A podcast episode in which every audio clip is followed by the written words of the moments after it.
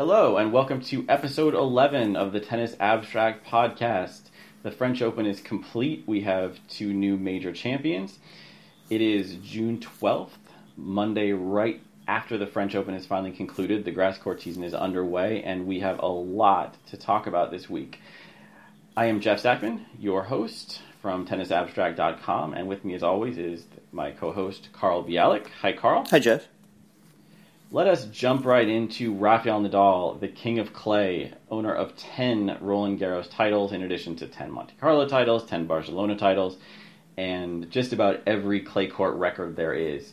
Um, Carl, what can we say about this beyond beyond wow? I mean, he, he blew away the competition all week long. He he beat the guy who last beat him on clay in Dominic Thiem. Um, it, Carl, do you think he's back to the, his peak level on clay right now? I do.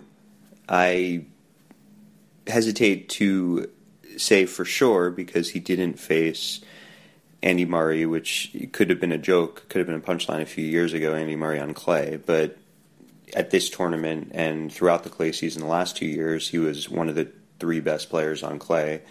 And Rafa only got Djokovic once in Madrid, and Djokovic clearly isn't as peak now, but has often managed to peak against Rafa in the last few years. And Rafa also didn't get Federer, which probably continues to be a joke on clay just because Rafa has dominated their head to head. But then again, Federer's won their last four matches, which were all on hard courts. So I'm starting with all those caveats just to say they're not really big caveats. Probably Dominic Thiem is the second best player on clay right now. Stan Wawrinka might be one of the top three or four, and Rafa just rolled right through them in the semis and the final.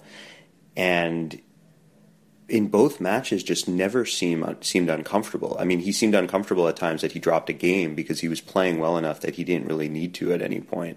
It was, it was the, the classic just absolutely unsolvable dilemma of facing Rafa on clay, where even where when you're ahead in the point, you don't really feel like it because you feel like either you have to hit with extremely low margin and a lot of pace near the line, low over the net, and therefore have a good chance of missing the shot, or he will neutralize the rally, and once he's neutralized it, he's in control. And Stan just never seemed like he felt like he had a good idea of how to win a game, let alone a set, let alone three sets. And you just don't see that very often between a between two players in a final where the loser has three slam titles in the last three years and still just looks flummoxed. What what did you think? Well, I I was shocked at how dominant he was. Like we we've talked about this quite a bit the last three weeks or the last several weeks, and obviously Nadal was the big favorite coming in. We wouldn't have picked anyone ahead of Nadal, obviously, to, to win this or to win a head to head. Even Dominic Thiem, who did manage to, to win the match against Rafa a few weeks ago. But I didn't expect anything of this magnitude. The fact that he came in and played not the not the toughest French Open draw he's ever faced, but a decent draw most of the way, especially in those last two matches, and just went through him like a buzzsaw. I mean, bageled Dominic Thiem in their third set, gave up only six games to Wawrinka. I mean, that's just unbelievable. It, it's it, it really puts a cap on all these other records he set that he did so so definitively, and as we've seen, like unless someone's playing at their absolute peak, like the one magical day for Robin Soderling or Djokovic at what might turn out to be his career peak level, it, it's difficult to even conceive of a player who can beat Rafa in best of five on clay.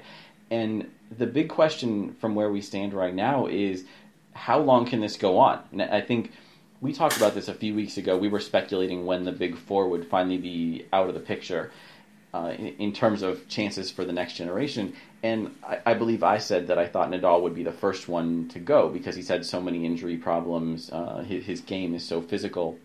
We've seen him miss slams on multiple occasions before because of the injuries. We've seen him withdraw from Roland Garros and but now if he now that he's back what does that mean for 2018 2019 beyond? If all he did was play the clay season it, it's t- still tough to imagine anybody two or three years down the road beating him.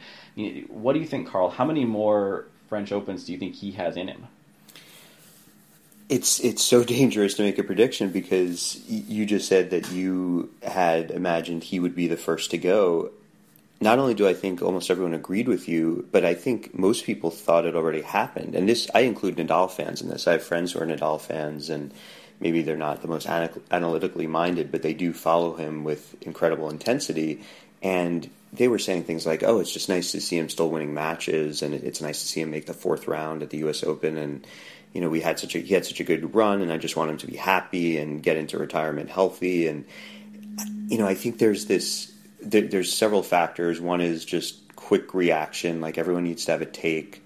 Some of it is that the big four were so incredibly consistently dominant, not just regularly contending, but regularly being in the semis at every major, that a slight drop off from that felt like a bigger one. Part of it is that during that, I don't know if we can call it the middle period of Rafa's career because we don't know when Rafa's career will end, but during maybe the 2007 or so through 2013, he was challenging on every surface regularly. And so when he started dropping off on grass and then dropping off also on hard courts, or at least being more inconsistent on them, it felt like, oh, that must mean also that on clay he's dropping off. And then there was that just rout at the hands of Djokovic in 2015 at the French Open, and then withdrawing last year when it looked like he had a good chance. So there, there was there were quick takes, and then there was more evidence over a longer period that he already had won his last major. So you don't want to course correct too much and say, okay, now that he's won 10 French Opens, he's going to win 15 or 12. You know, even 12 is a risky prediction with a guy who turned 31 during the tournament.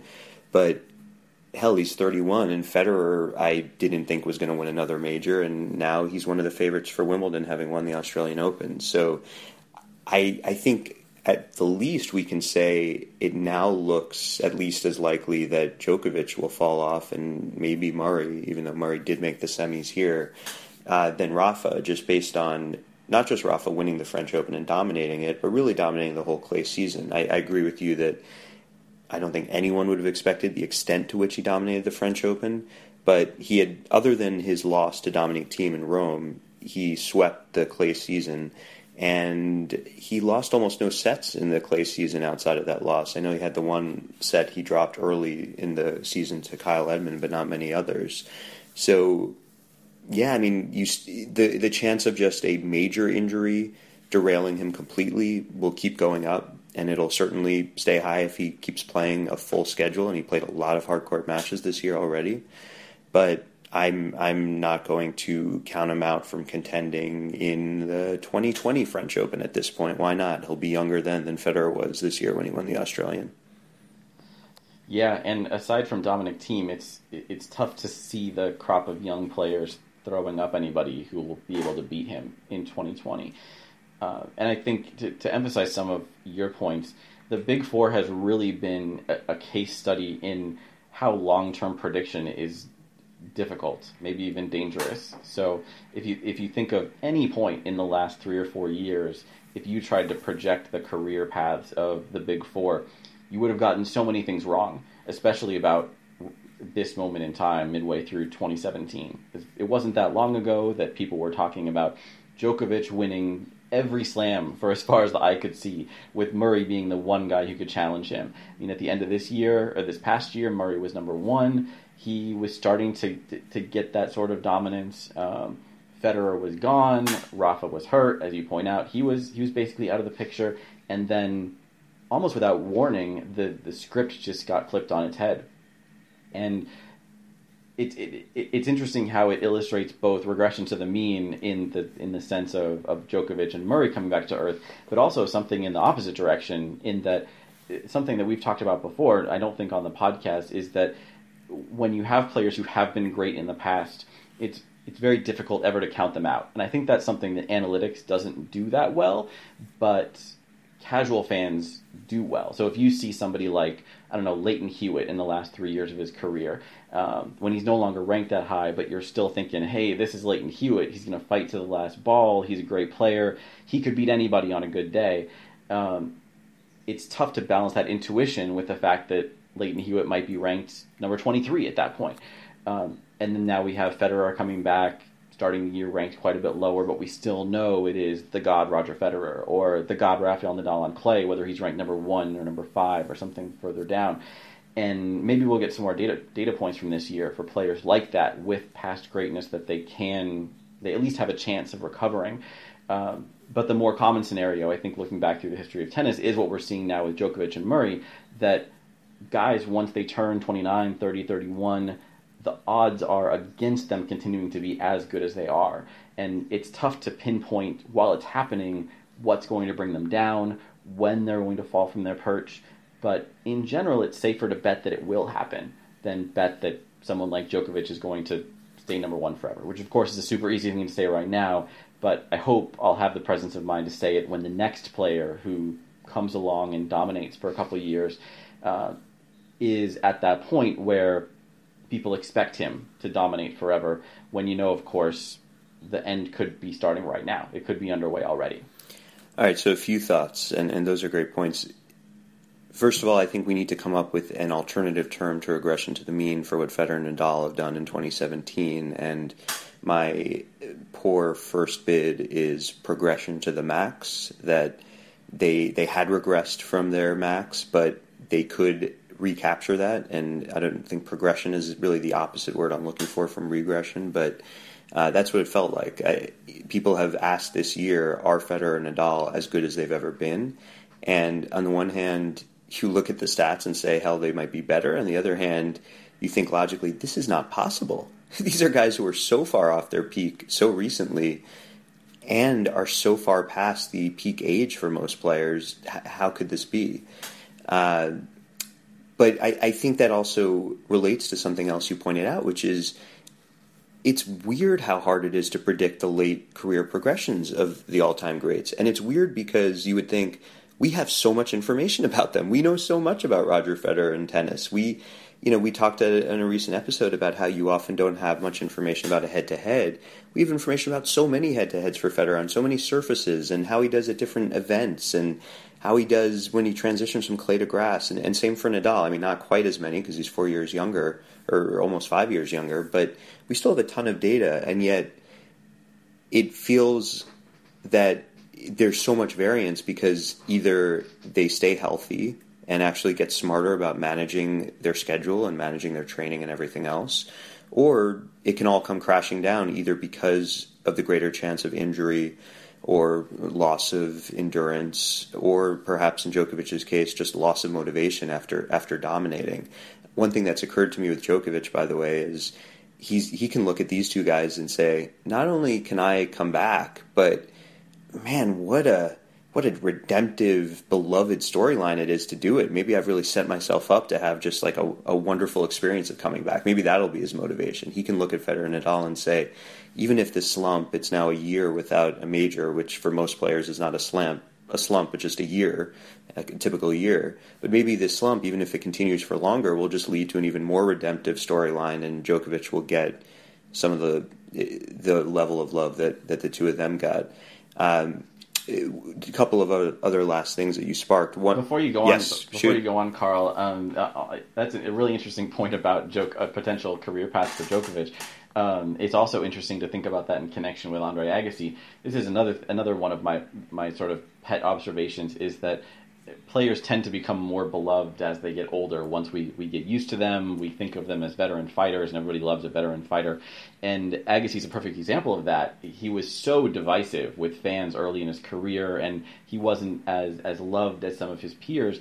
But by the end of his career, eh, it was almost unthinkable to not like Agassi. His last few U.S. Opens, it was it, it was like the Messiah was fading into the in, into the evening of his career, and it was totally different from the early career Agassi. And we know that you know, Djokovic is not as popular as Federer and Nadal, not even close, but he seems aware of that too. He seems to want more adulation than he has gotten to this point, and it's a little bit cynical to think that you know he has that kind of career path in mind, but you would have to think that would appeal to him. The idea of coming back, getting that love that he hasn't gotten, especially if he can manage to do it after if if if it happens that Federer or Nadal or both retire before he does it.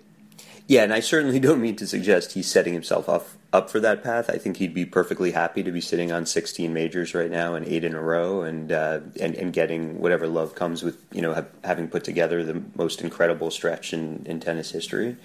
but I, I think if if the issue is motivation, and he has certainly hinted at that, and also uh, it, it just seems apparent because there doesn't seem to be anything physically wrong with him that, that that would be a candidate as a factor that this could give him incredible motivation. And hearing it from his new at least and still for now at least coach Andre Agassi might might help. Like hey this Agassi was in the wilderness for a while and some I mean Djokovic is still number four in the world I think number three I think Stan passed him uh, point is, he's still in the Big Four. He's still dangerous at every tournament. He, he's not playing challengers. He, he's not dealing with coming back from like a long absence from the game, just absence from being dominant. So yeah, I certainly would not um, would not count him count him out uh, from from doing it, and think that having that model to follow. And, and yeah, he is number four should help. And you know, you mentioned Agassi being divisive and then being beloved,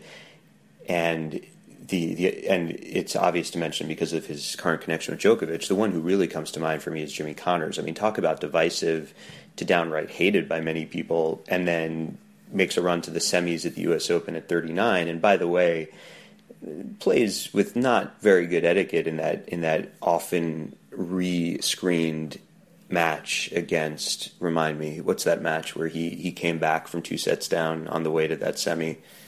You, oh gosh, I don't remember who that well, was. Well, I'll pull it up while we're talking. But um, you know, this was the famous. Famously, if you were at the U.S. Open and there was a rain delay, which is not as much of an issue now because Arthur Ashe Stadium has has a roof, they would re-show this match, and uh, I think it was my former colleague and friend Tom Perrotta who wrote a great story a few years ago about how Connors really used a lot of mind tricks and just like nasty behavior during that match to intimidate his opponent and, and, and pull the crowd on his side and, and pull the crowd against his opponent, who's another American and a promising American who basically didn't have a career after that. Aaron Krickstein, right? Yes, exactly. And um, and yet, you know, Connors was beloved, and people talk about that that uh, that run that he had at age 39 with, with reverence, and it, it sparked a, a, great ESPN documentary, 30 for 30. It also brings to mind that the your your point I think is completely true that players become more beloved as fans become more used to them and, and also feel more the scarcity of them as a as a as a resource to put it very crudely. Like they won't have that many more times to appreciate Nadal at the French Open, Federer at Wimbledon and so on. So it feels all the more special each time. And they've brought along so many fans along the way who feel like this is my last chance to see them and, and this is so special. So I think then after that fades, then we can reassess and, and have a better sense overall of what we think of the person throughout their career. I think Connors and Agassi have kind of fallen back a bit from where their peak popularity was. Although the current players, I don't see any particularly good reason why they would fall back. Like I could see Nadal and Federer being as popular as ever, Djokovic and Murray too, ten years from now, even if they aren't still dominating in ten years. And while I, I doubt they would be, I wouldn't predict it because, as I said, the variance is huge. On the one hand, it would have looked really dumb to say Nadal would never win the, you know, another big title if we had said that a few months ago, and it wouldn't have seemed like a dumb prediction then. On the other hand, Rod Laver, I think, never made another major semi after he won his second Grand Slam. So these things just just change so quickly, and then sometimes change back. Sampras was being counted out by everyone, came back and won the U.S. Open, and then people didn't know it at the time either and wouldn't have predicted it, but he never played another match. He didn't decide that for a while. Um, I have two last quick things on this before we pivot, but I want to give you a second to jump in if you want to say anything to any of that. Yeah, the one thing I wanted to add to that is that it, the sort of the sort of dual possible paths you're talking about that you know when someone's dominant they could remain dominant or they could drop off quite a bit like that those obviously aren't the only two options you can have players like Djokovic or Murray, who are still in the running every week. Sure, those but, are more like the uh, ends of the range, yeah. Right, but the, those those ends are are pretty substantial, and I think the that extreme that someone's going to just stop winning, like maybe Djokovic has done, um, or someone's going to get injured and stop playing, or just decide to stop playing like Sampras did. That's always a possibility. So when when, for instance, I come out with a with a draw projection before a slam, there's always someone who complains about whoever the big favorite is being lower than they should be. Like for instance, before the French Open, I think I was saying Nadal had about a 50% chance of winning, which is higher than usual. Usually I have the number 1 seed around 35 to 40%. And there's always someone who wants to argue with me about that, that I'm doing something wrong because they're so low. And what it's what that 40% number is saying isn't that the Djokovic you saw at the last slam has a 40% chance of winning. That's not it at all. It, it's more like the Djokovic you saw at the last slam is probably going to show up. If he shows up, maybe that guy has a 60% chance of winning, like you're thinking of. But there's also a chance that he doesn't show up, either because he gets injured, or he starts to fade now, or he totally doesn't show up and you know, we're never going to see him contend in a slam again. Those are all the possibilities. And I think in, when you're thinking back to bad forecasts that you've made, those few of us who ever do that think about that, we, we sort of write off some of the bad ones if they're extremely wrong. Like if, if if you had predicted Nadal would win the French Open last year, you would say, well, he got injured, he withdrew in the third round. My projection didn't really count. And that's not right. I mean, if you want to make good projections, you need to factor in those extreme events, especially when, as is the case with injuries in tennis, they're not super extreme. I mean, it's always a possibility someone's going to be the overwhelming favorite and not even get through a second or third round match either because somebody else is hot or they get injured or you know a variety of other things. So the, that's just something to keep in mind when you see forecasts that are lower than you expect, which I think is a pretty common fan experience. That's a great point, and I've heard you say at times things like uh, Rafa's being given in his third round match at the French Open against someone ranked 60th in the world a 97% chance by my algorithm, and that feels low. And I think what you're really saying there is it's really a weighted probability, and and I don't mean necessarily that the algorithm is perfectly calibrated, but that implicitly it's saying if they both show up in their usual form and there's no injury and no total wild card like weather or big delay, that Rafa probably has a 99% chance, and that scenario has a 90% chance of happening. But in the 10% of free cases, maybe it's a much closer to a 50 50 match, and that works out to something like 97%. And because 90% of the time things go mostly as expected, and then 99% of those times Rafa wins, it feels like a low prediction because you're right, we probably just toss out the outliers. Whereas, in fact, if you have a good prediction system, you are factoring this in. I, I recall when I was at 538, we were deciding how to forecast the women's tournament in college basketball. And based just on team strength, the probability of UConn women losing in the early rounds was so infinitesimal that we realized we had to recalibrate the forecast because at that scale, the probability of something like their bus being delayed or food poisoning or something extreme was much greater than the probability of the two teams showing up in their usual strength and the other team just winning because they like made every basket or something. So at, at these really extreme extreme ends, you you do have to factor in that what really we're talking about happening when the expected outcome doesn't happen is some kind of freak event. I'm not going to talk about the 2016 U.S. election, but it's in my mind right now. Um, the, the, the, other two things, uh, just on, on, this topic, very quickly. One, you talked about okay, if somebody dominated before, they can do it again, and fans often have better intuition about this. And I think, like you, and maybe not like some other forecasters, I tend to remember forecasts I'm wrong about or that somebody was right about and I hadn't taken seriously. And I can think of twice where Stan Wawrinka was ranked high and playing well and came into Wimbledon, and some people felt really fervently he was going to lose an early match because he was playing a former Slam champ who wasn't ranked high. And both times I was like, "Come on, Stan Wawrinka, he's he's got this." And once he lost in the first round to Lleyton Hewitt, and I think it was Brad Gilbert who was really insistent, Hewitt's got this, he's going to beat Stan, and he did. And then last year, Stan got Del Potro in the second round. And even though Del Potro has had some good grass results, I don't usually think of him as best on grass. But I did agree that he was better than his ranking, and sure enough, he knocked out Stan. So th- there are people who just will have that sense, and then maybe they're often wrong, and I don't remember when they're wrong. But those two stuck with me of, huh, yeah, Del Potro and Hewitt are much better than their ranking, or at least the peak end of the range of what they can do is much, much better than their ranking in those positions. And then lastly, I don't think this is a name people think of when they talk about this, but Caroline Wozniacki to me is interesting in that she had so many weeks at number one. Granted, it was not the WTA at its top strength, but she did dominate that tour for a while, or at least stayed steadily as the most consistent best player for a while. And I don't know if she'll ever get back to number one or even the top five, but I've thought about during I thought about how good she was for so long during her comeback recently that hey, yeah, she was number one. She's still young. She could actually win some majors and get back to number one just because she's already shown us she can do that. So, well, not so much win majors, but she made finals. So, uh, while I think of it more in terms of the all time greats, I think it's true also of players who are a notch below that, but have still shown they can be the best in the game.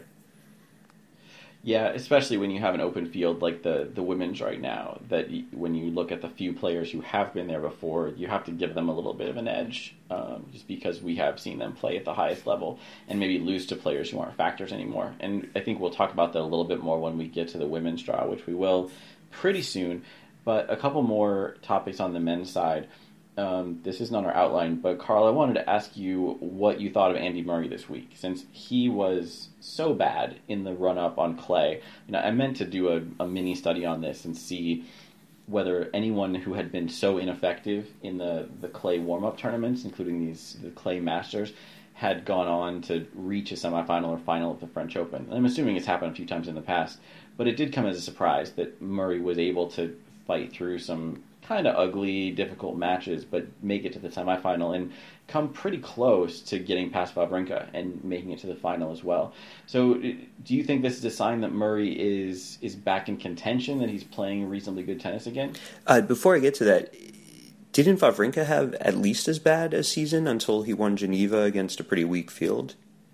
Yeah, it was similar. I think the Geneva title is the only thing that separates them. But you're right; it would be it would be a mistake to read too much into that because it's not a super strong term. Yeah, I mean, I bring that up because I think you said, did anyone have as bad a, a master season? And yeah, Wawrinka's was terrible, which is is becoming almost a joke. Like he he has been asked about it and, and laughed himself. Like, why do you have three major titles and one Masters title? And he's like, I don't know, but who cares? Like three major titles. That's what everyone cares about. Murray has, I don't know, a dozen Masters titles, but hell, Wawrinka had a chance to pass Murray on the all-time major titles list, and if he wins Wimbledon, we'll have a career slam. While Murray has only two of the four. So, yeah, it's um, if there's anyone who has defied that Masters run-up, it, it would be Wawrinka for me. But uh, yeah, Murray really turned things around. I mean, he started pretty ugly at the French, but this was something I think both of us said leading up to it, which is while people always talk about the slams as the ultimate test in tennis,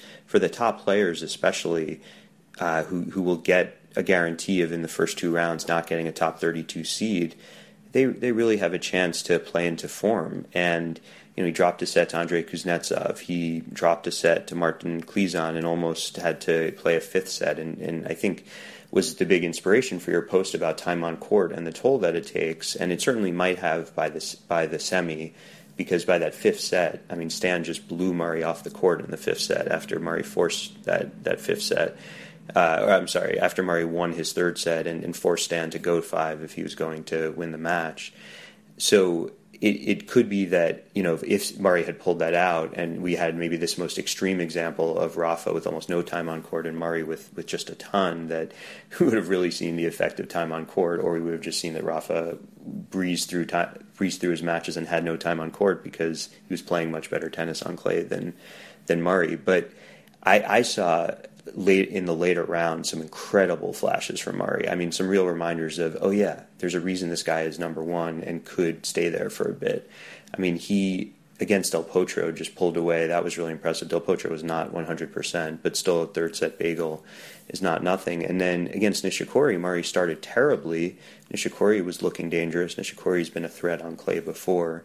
And then Murray won the next three sets, two of them at 6 1, and was looking really dominant against a very tough player. And then against Wawrinka, who played great throughout that match, just to get to a fifth set was, was incredible effort from Murray.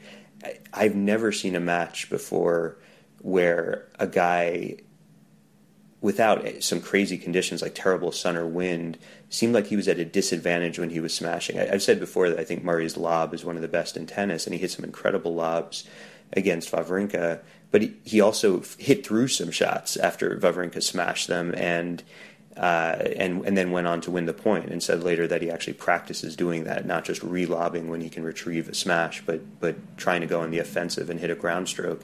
And that was obviously the small minority of points, but it just goes to show that when Murray is moving well on clay, which he wasn't in the run up to the French, he's as good a defender on clay as anyone.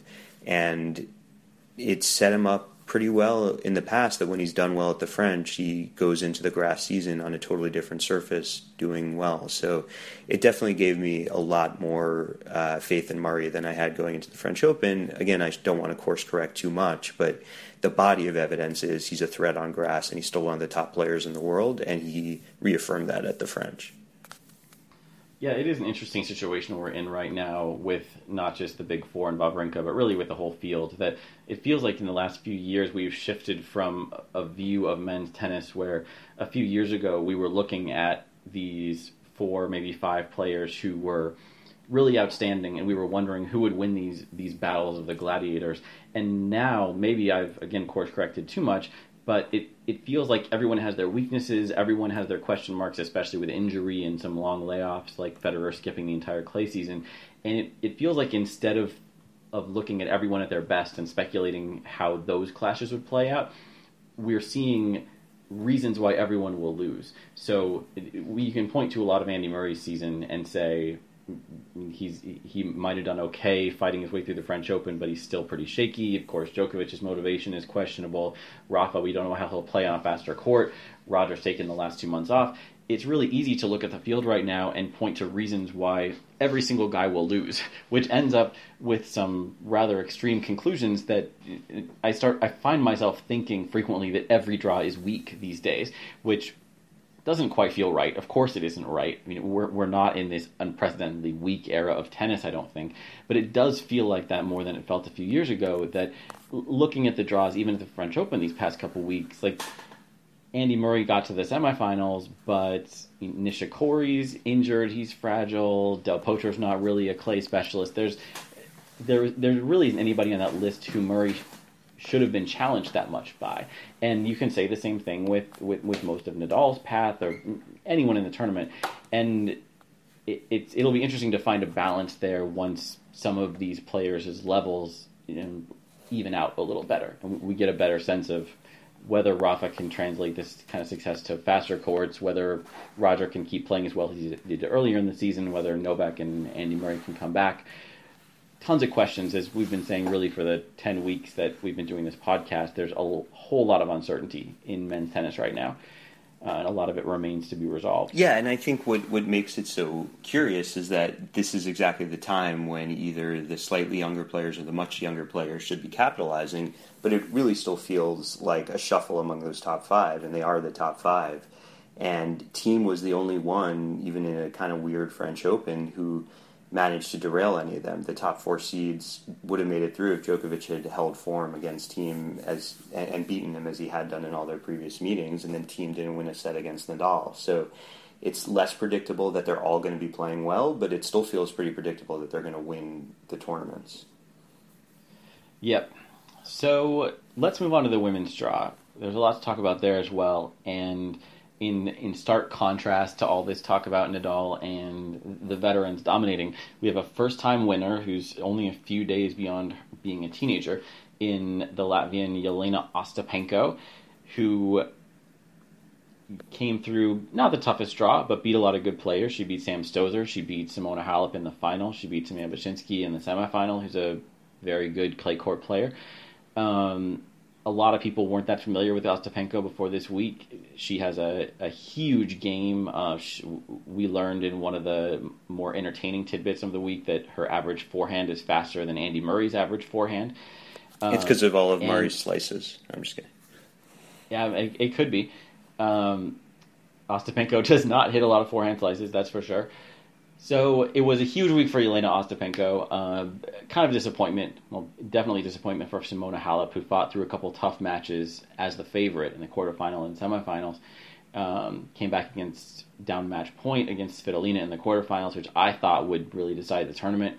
Turns out I was wrong, of course. Halep um, couldn't finish it off after winning the first set in the final. So Carl, you posed this question. I'm going to direct it right back at you.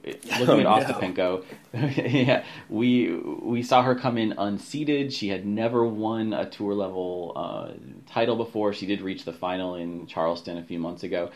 Um, it was a relatively weak field coming in. We knew that with Serena out, Sharapova out, Petra Kvitova just coming back, Victoria Azarenka still out. So is this just a fluke in a weak field, or is Ostapenko a future number one? What do you think? I think from purely cold analytics, it's more likely that she's not a future number one because there are only so many number ones in a sport, and there are a number of players slightly older and slightly younger than her that are uh, that that have had a more sustained period of success. I mean, she moved up a lot in the rankings, but for Slam Champ to not even be in the top ten tells you just how little else she'd done in the previous 52 weeks before this run. So I I will I would love to see her do this again and just go for every shot where she can conceivably go for an aggressive shot and somewhere it doesn't seem possible that she could. But I'm still uh, concerned that it, it, won't happen often that she, she does it seven straight matches. And she had some tough ones along the way. And yeah, a couple of things going differently in that second or third set. And we'd be talking about Simona Halep, number one and first time Grand Slam champ.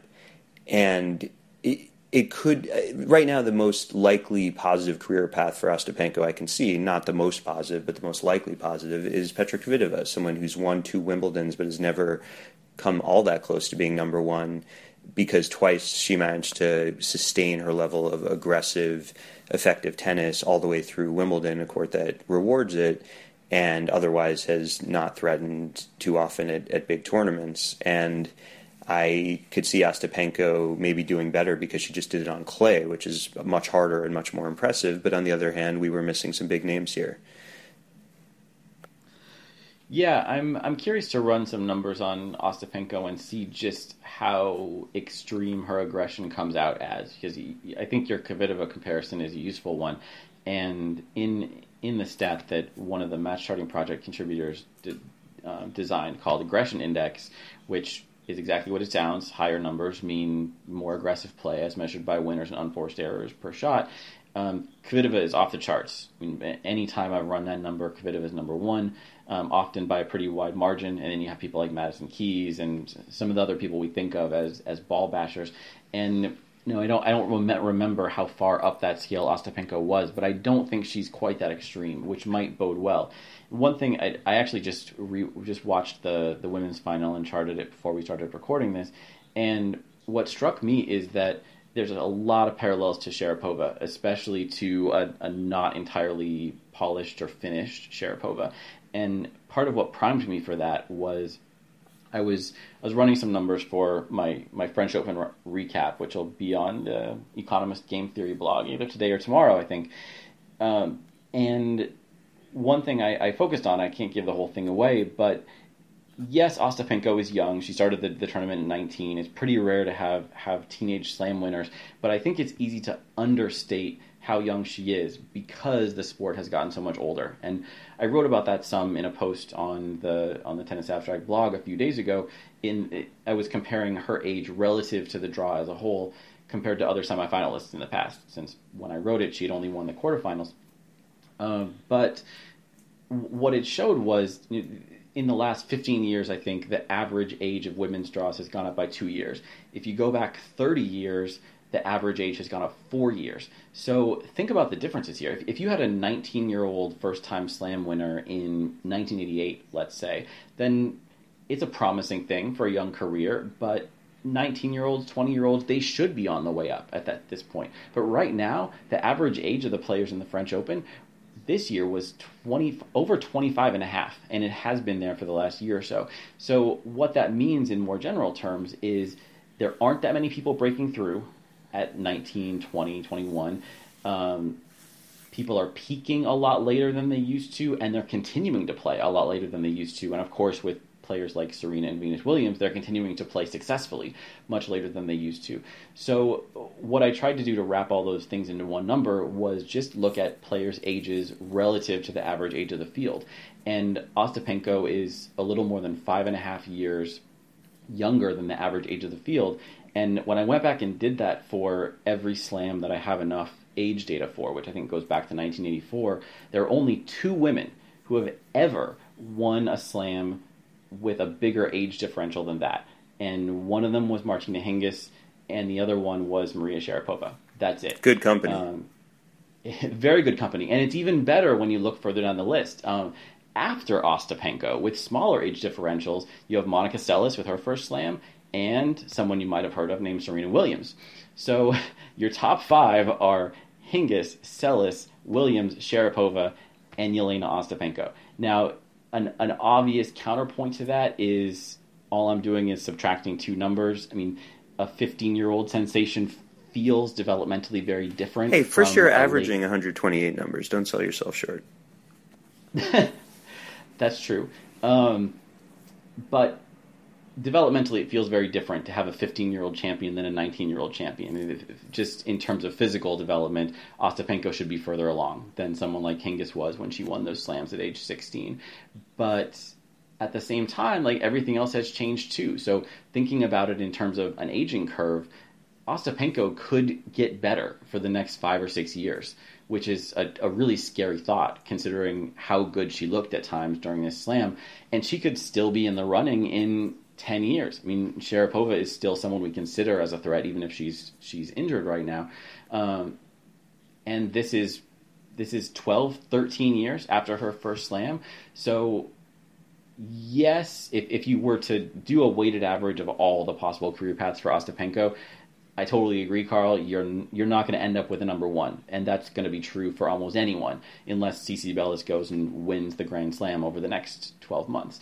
But at the same well, then time, she would be number one. But yes, she would be. That's true. She would be number one, um, and you could project all sorts of more slams for her. But what's really refreshing to me about this is for the first time in men's or women's tennis for a while, you have someone who's breaking through early enough that they could end up as an all-time great. And it, I mean, whenever I find myself uttering or typing words like that, I have to take a step back because it sounds so extreme. And again, I'm not predicting that as like the, the median forecast for Yelena Ostapenko's career.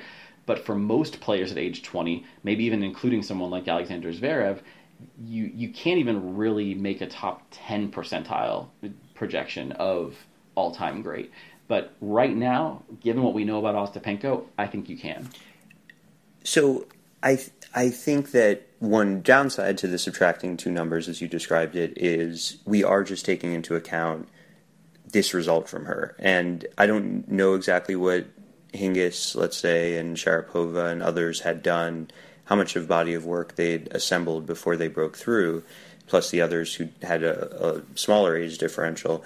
But Ostapenko hadn't, I think, reached or gone past. I think gone past the third round at a major before she hadn't won a tour level title. So and, and and part part of that is yeah, there's a big age differential, so she didn't have that much opportunity. But because her absolute age was higher, she did have some opportunities. She played a lot of tournaments.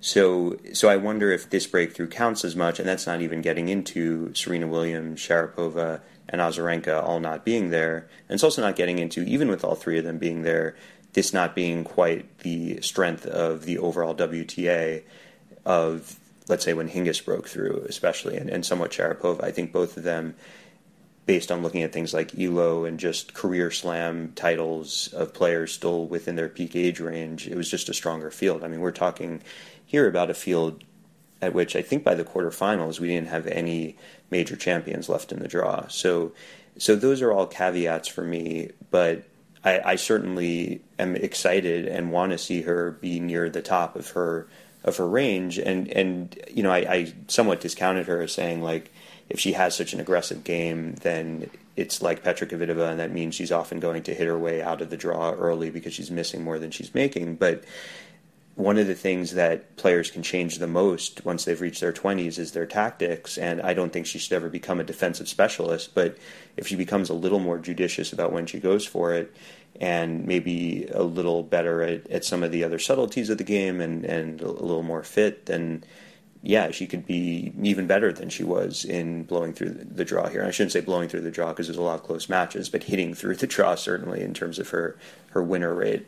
So, um, so on the one hand, I think we might be overstating what she did as a breakthrough here. On the other hand, looking at her current game is probably understating her potential.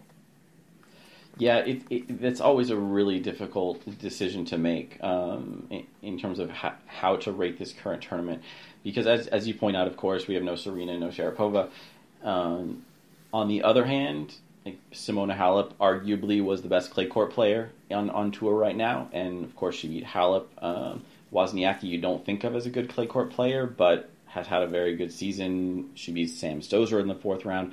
Looking back at Sharapova's breakthrough slam and Hingis's early slams, Sharapova did have to beat Serena and Lindsay Davenport when she won Wimbledon in 2004. I think I might have said a few minutes ago it was the U.S. Open, but that was that was later.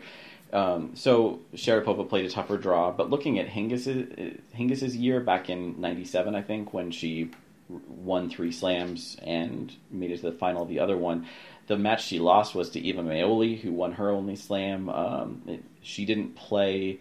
She didn't play the big names you'd think you'd have to beat to almost win a calendar year Grand Slam, but of course she did go on to a, a, a great career, um, which could have been better with some different decision making on her part.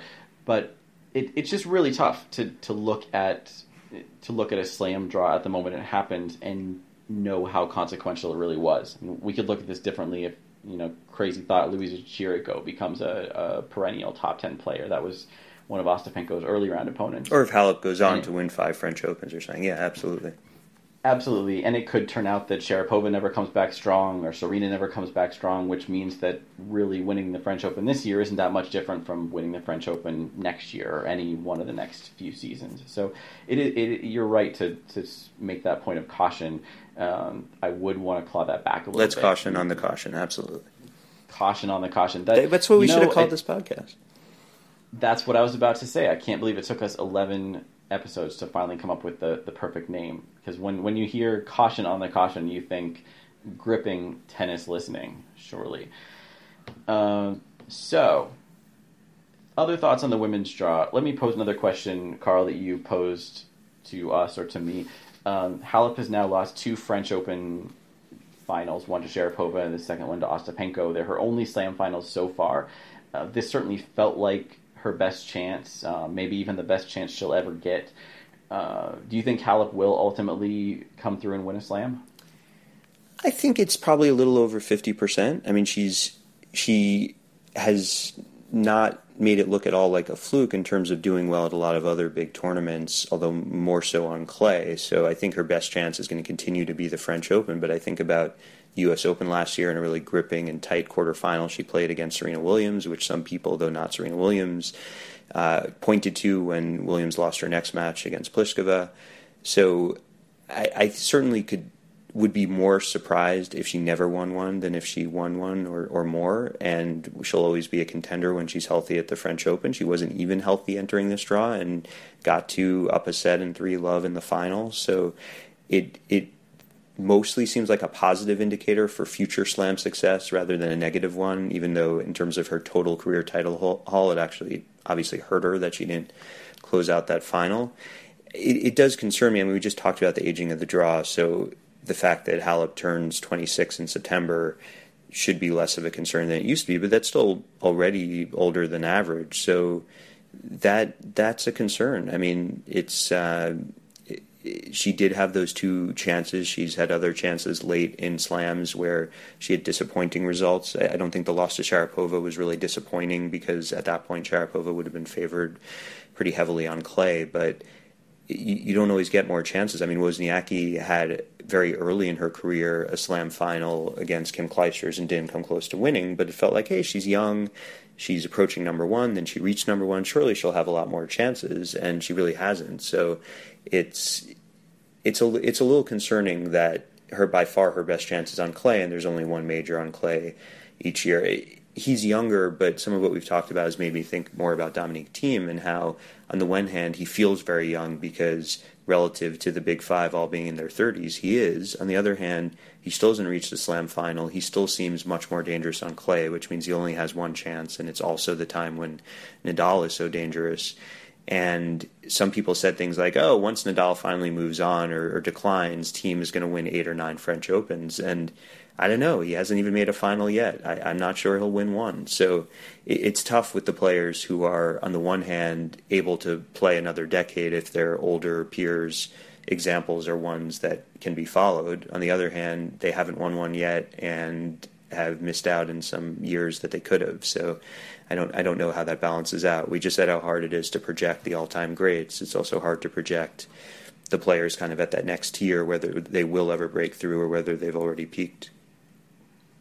Yeah, it, it, it really the hard thing to predict is is just a single forecast for a player's career trajectory, and it, it feels more like we should have we should have three forecasts. Like we should have the one if she keeps playing the way she's playing now, and the forecast at that point might be you know she plays five or six more years, she wins two or three slams, everybody's happy. The the median forecast might be the like the Wozniacki forecast to, to use your example that she'll stay on tour but she'll fall down in the ranks she, she maybe won't have another deep run and then there's always that third forecast like we were talking about with with a possibility for Nadal earlier on in his career the possibility that she'll get hurt or she'll lose her motivation or something and really just fall away at age 26 27 28 which is always a possibility. Not as much as it was maybe 20 years ago but it's always there.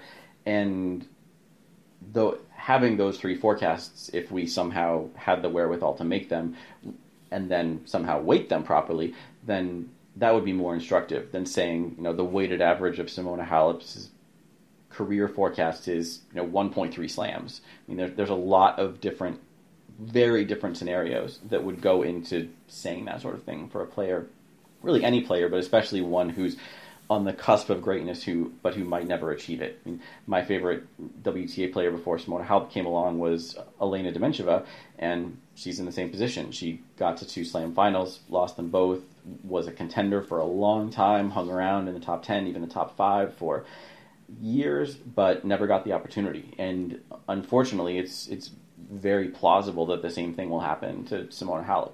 I hope it doesn't, but the the chance is always there. Yeah, I mean, you, what you kind of want to know on a podcast called "Caution on the Caution" is what is the ninety five percent confidence interval? Like, what what is Halep going to do uh, in the where she's uh, around you know the the the fifth percentile of her career outcomes and the ninety fifth percentile? Uh, the other thing that occurred to me, you, you mentioned again something we've speculated about loss of motivation, and I was thinking you know, we talk about that more in tennis, it feels like, than other sports. Why is that? And one of the things that I thought of is that in other sports, you have a team that you're, um, that, that is relying on you and you have relationships with that team and, and that can be with, with your fellow players, with coaches, with, with management. Whereas in singles tennis, you, you really just have obligations to yourself. And then I thought about how much modern players thank, thank and talk about their teams. And by that, they mean their, entourage, which is coach and physio and and you know I'm sure many analytics heads. Yeah, right. But it, it can be a whole staff basically for the top players. I wonder to what extent that can help explain players playing on and playing better. Partly that the team supports them and it makes it easier to uh, to do all the right things with scheduling and fitness and diet and and nightlife or lack thereof to to stay healthy and stay competitive and to what extent it is that players feel some obligation to their team that even though Djokovic just fired most of his team uh, he still he still got a relationship with them and uh, you know, Nadal still has a relationship with Tony Nadal even after Tony Nadal leaves, and Tony Nadal's success with the Nadal Academy will be tied to Nadal's career success and so on. That maybe the the growing of the team and the relationships in the team help explain players sticking around and, and feeling more motivated to, to win for that coach they love and, and want to see successful. And that could also explain something of the persistence of, of the best players at the top of the game because if, if you look at the size of players' entourages, you have the top few players on both tours. You have the the coach and the hitting partner and the physio and maybe a couple more people, maybe a parent traveling with them full time. So they might have five or six people that does psychologically constitute what you think of as a team. But you don't have to get very far down the ranks before you get to players who are maybe not traveling alone, but traveling with one parent slash coach or a hitting partner slash coach or something like that who maybe they aren't paying nearly as much, certainly not an elite super coach type of person. So if there is a benefit to that in terms of keeping your motivation up, which seems very plausible to me, then that would be another reason why someone who is in the top 10 is more likely to stay there. It's easier for them to, to keep the focus at all times rather than just you know, punt a tournament because their head isn't in it. And, you know, they, they might have some fights with their dad if they don't play well, but that's really the only negative psychological aspect to just giving up on an entire tournament. So, and I forgot to mention also just like sponsor obligations and and desire to keep those sponsorships and and to keep them past retirement, but to, to also you know the the more valuable ones while you're still playing. Like Djokovic might want a break right now, but his sponsors don't want him to take one.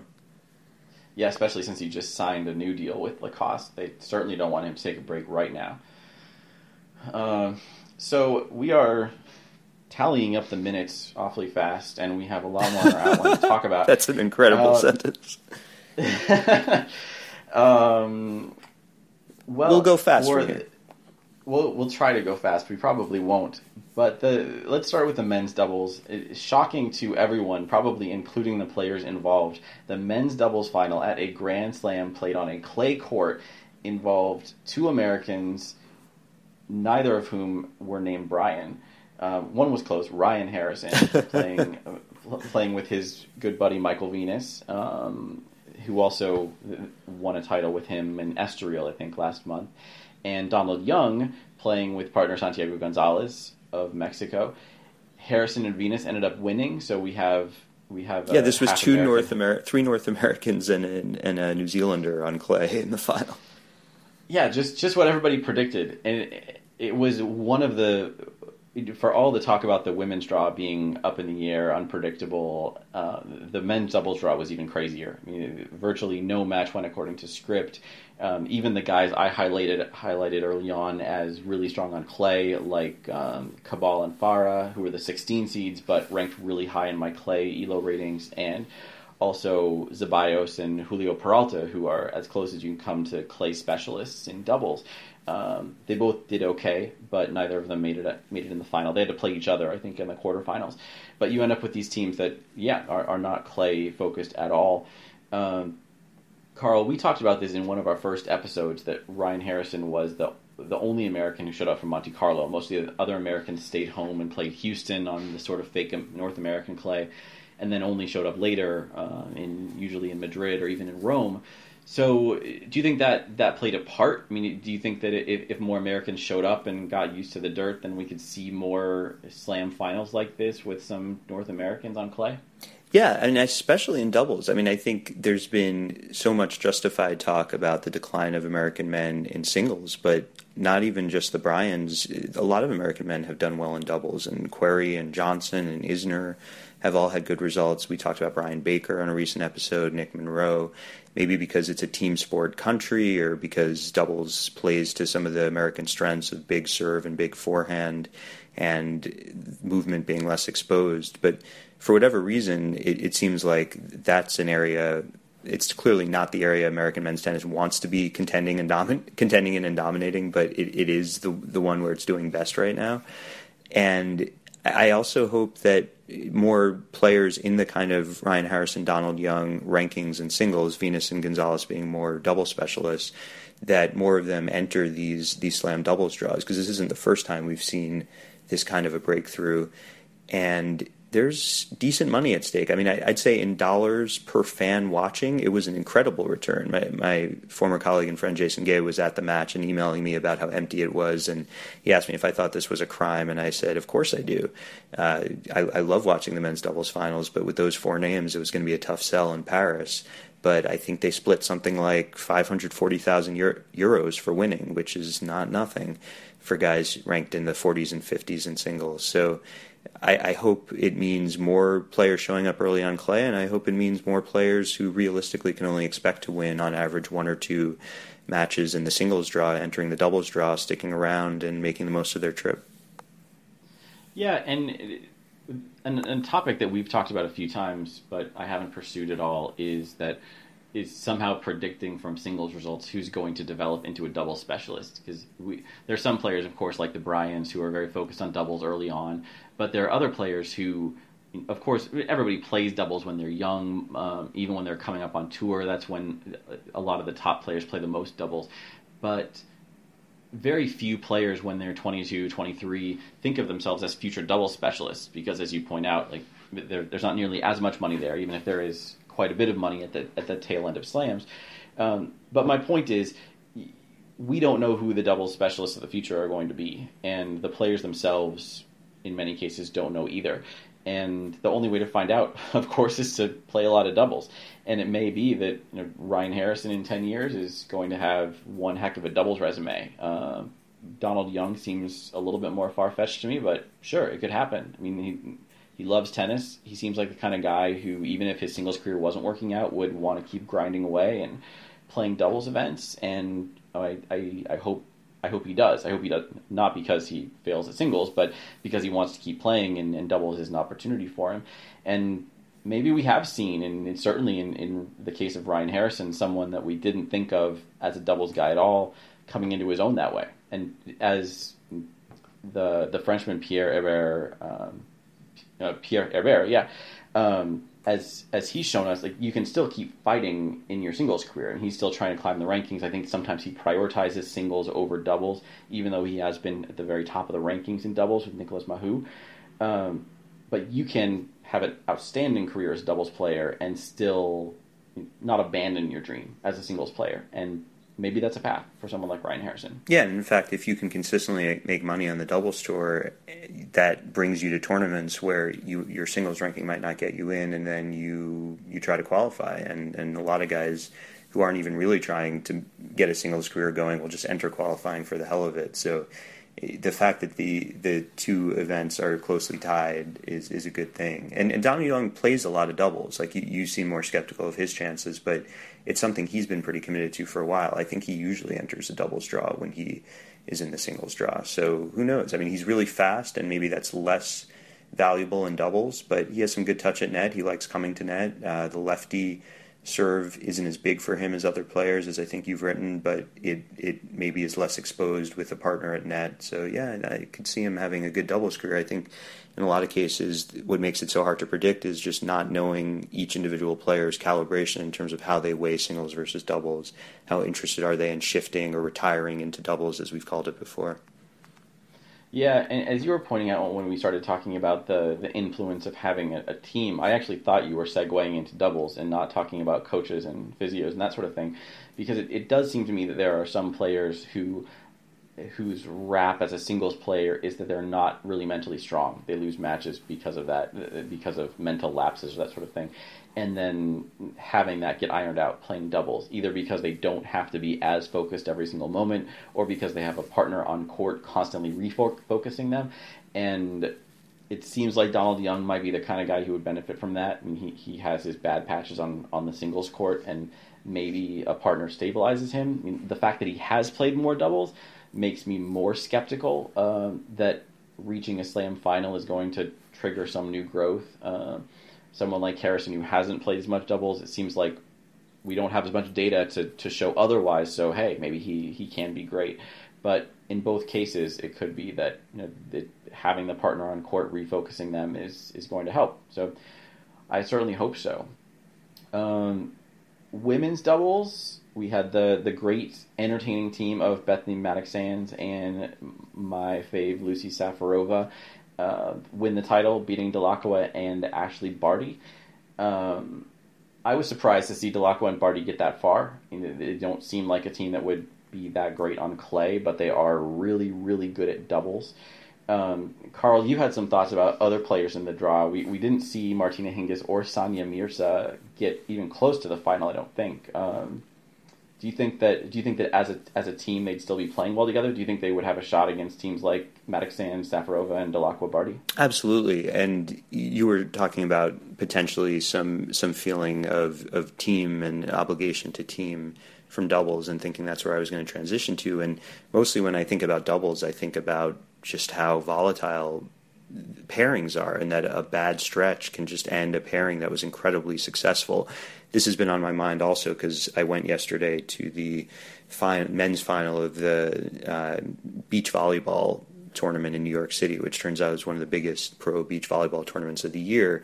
And by the way, the winner split, I think, $18,000. So, hey, men's doubles in tennis is a pretty friggin' good deal relative to that.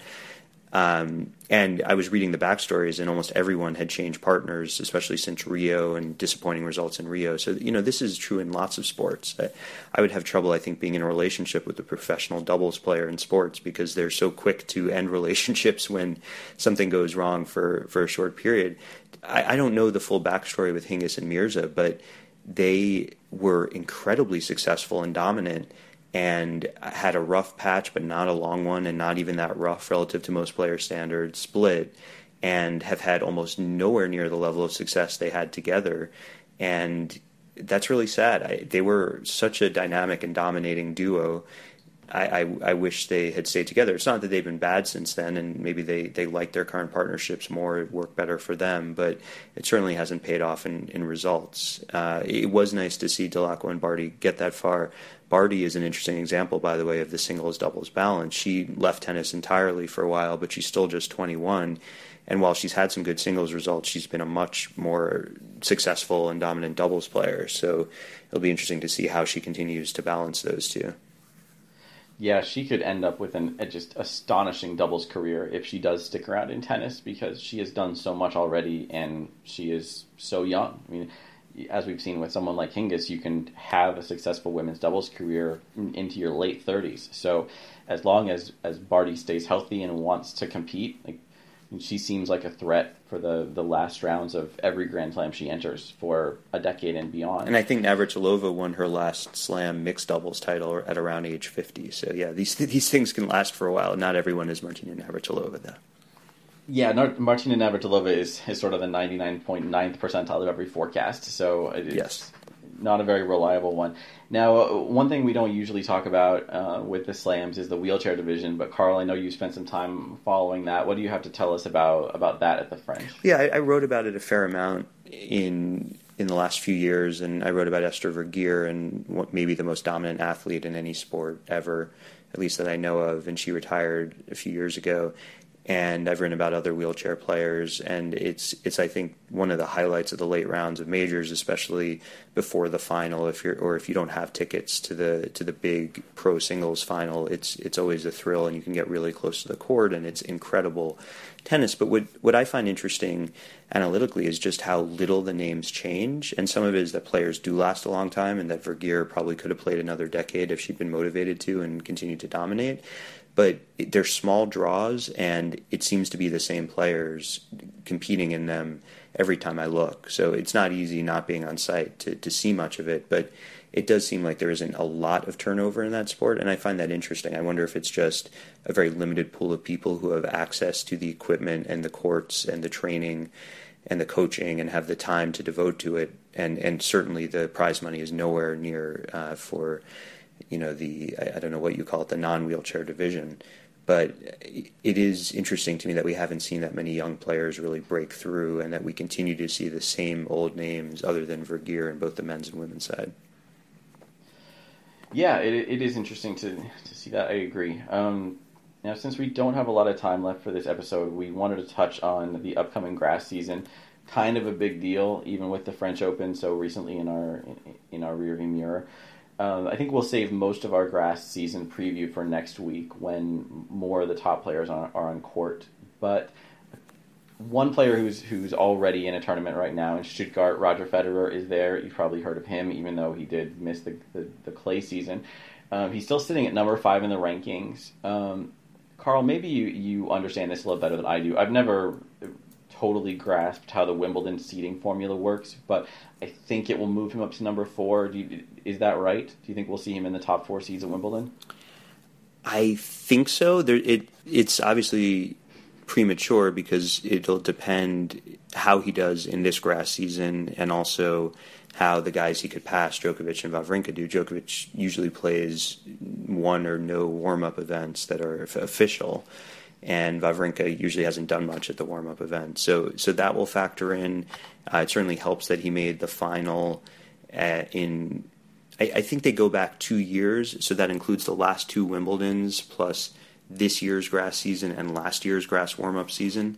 So he made the final at 2015 Wimbledon. He made the semis at 2016 Wimbledon. He won Halle in 2015 which I guess won't count because that'll be yeah, it, it's confusing as hell. He basically has a chance at the number four seed. I assume that he and the top four all wouldn't mind if he got it just to make it more predictable, except for whoever he would pass to overtake. So four out of the five would be happy. Um, it it would be really weird to see like a Murray Federer quarterfinal at Wimbledon.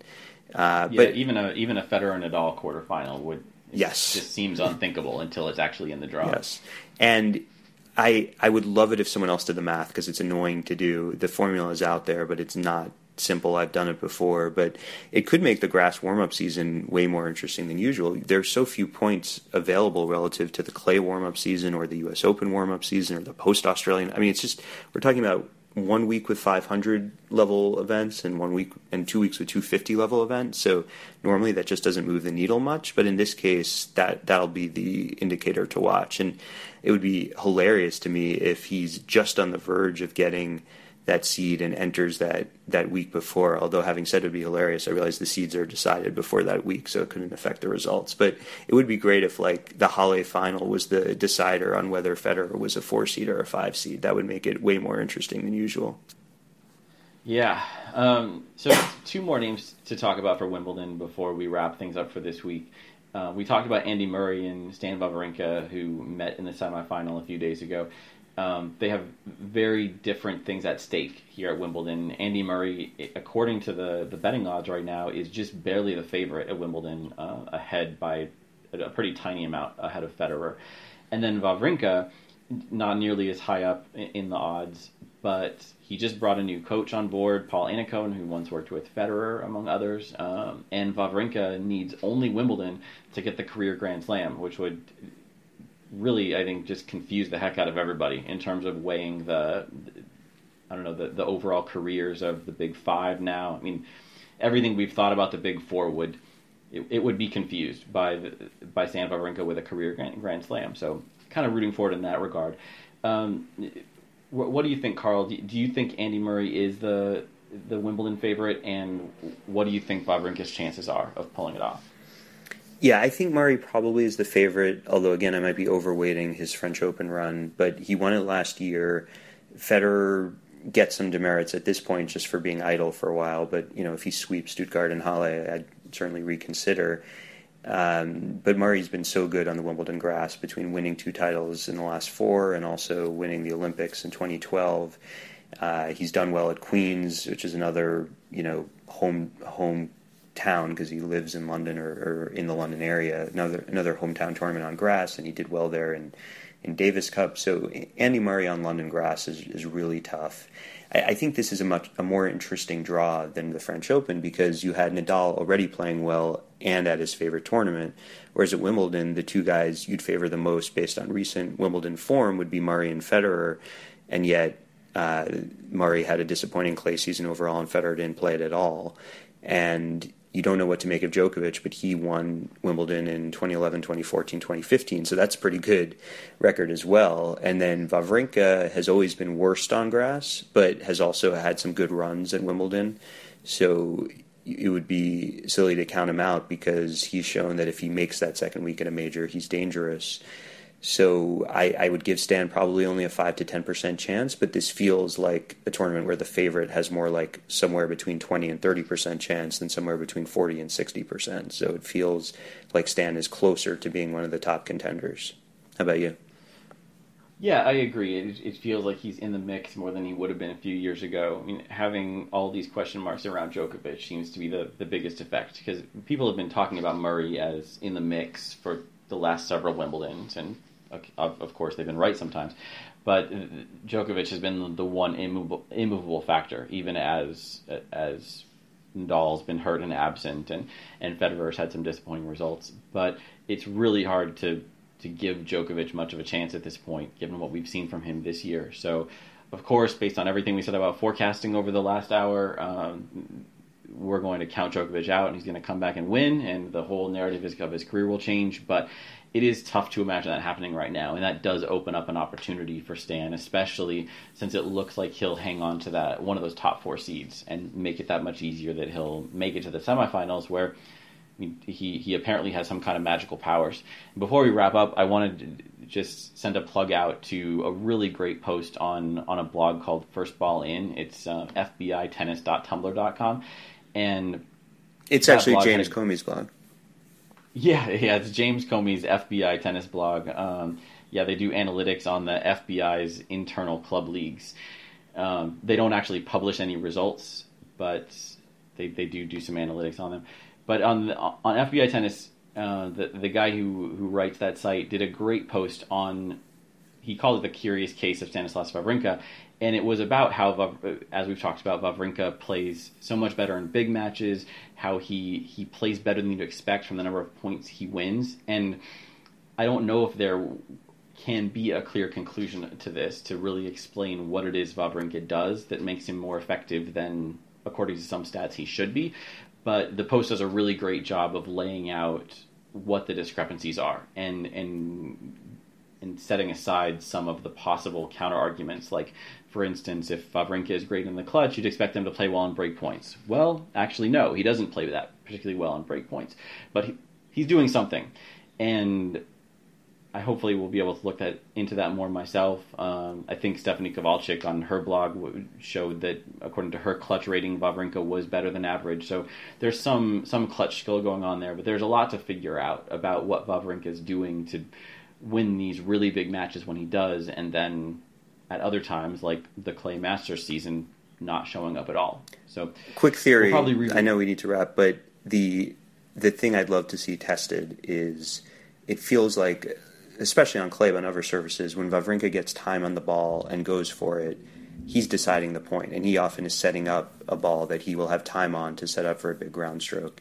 And to what extent is the level of aggression you're you're playing with where the match is in the cliche on your racket to what extent does that determine how little variance there is between who you're playing that the other player has less effect on the outcome? I mean obviously there's defense and scrambling but if Wawrinka really hits a forehand well there's it's he's going to win the point against almost anyone um, maybe except Nadal on, on clay. So I wonder if that can explain something like Kvitova occasionally going on runs where it doesn't seem to matter who she's facing, and then other times she could lose to anyone, whereas a more defensive style will tend to give you more predictable results. And I think we haven't seen that with big serving, but I wonder if a more aggressive rallying style could explain it. Yeah, that's something we've talked about uh, off the podcast. And my sort of pet theory on top of your pet theory is that it's uh, that you have more variance when playing someone of a contrasting style. So if if Wawrinka were to play someone who was equally aggressive, then you know they're both going to have good and bad patches, but it's generally going to work out the way you'd expect it to. But when Wawrinka's playing someone defensive, which characterizes the rest of the big four, except for Federer, um, he's going to either be able to plow past the defenses with with an erratic but possibly effective style, or he's going to only be erratic, which is pretty much what we saw against Nadal. He didn't have the big weapons to, to blow past Nadal's defenses, where he has managed to do that against Murray um, this past week and Djokovic multiple times in the past. So it's the contrast in styles that, that gives rise to the variance. But there's a lot of work to be done before we can establish that. Um, and maybe that's what we should be doing now instead of going into the 80th minute of our podcast. Our longest episode so far. Thank you, Carl, as always, for joining us for this bonus episode. Thanks, Jeff. Um, thanks everyone for listening. If indeed you made it to the end, um, we appreciate your your stamina and delaying your bathroom break this long. Um, we'll be back next week and we'll talk more about the grass season in earnest. Um, uh, there's a lot of players who we're looking forward to, hopefully big things this grass season who we didn't mention at all this week, and we'll only be a couple weeks away from Wimbledon. So hope you'll join us next week, uh, and we'll see you then. Okay. Stop.